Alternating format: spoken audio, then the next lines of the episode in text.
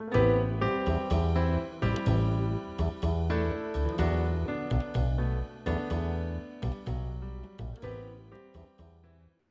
さん、こんにちは。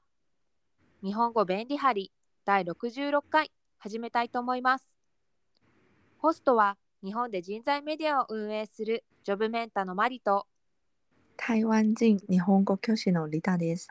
マリさん、今日のテーマは何ですか？今日のテーマはコンセンサスです。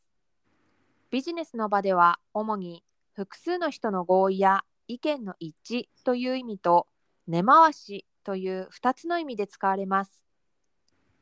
では実際に会社の中でこの言葉が使われるシーンを想定してロールプレイをしてみましょう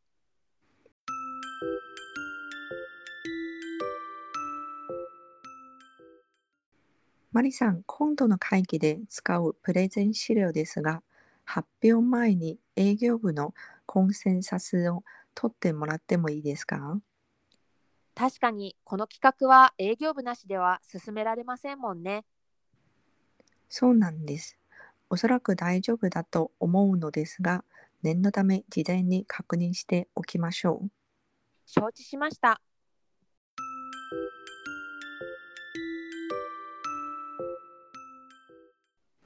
皆さん、いかがでしたか？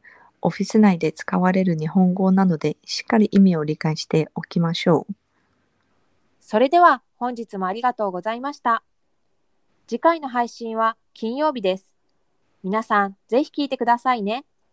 また次回お会いしましょう。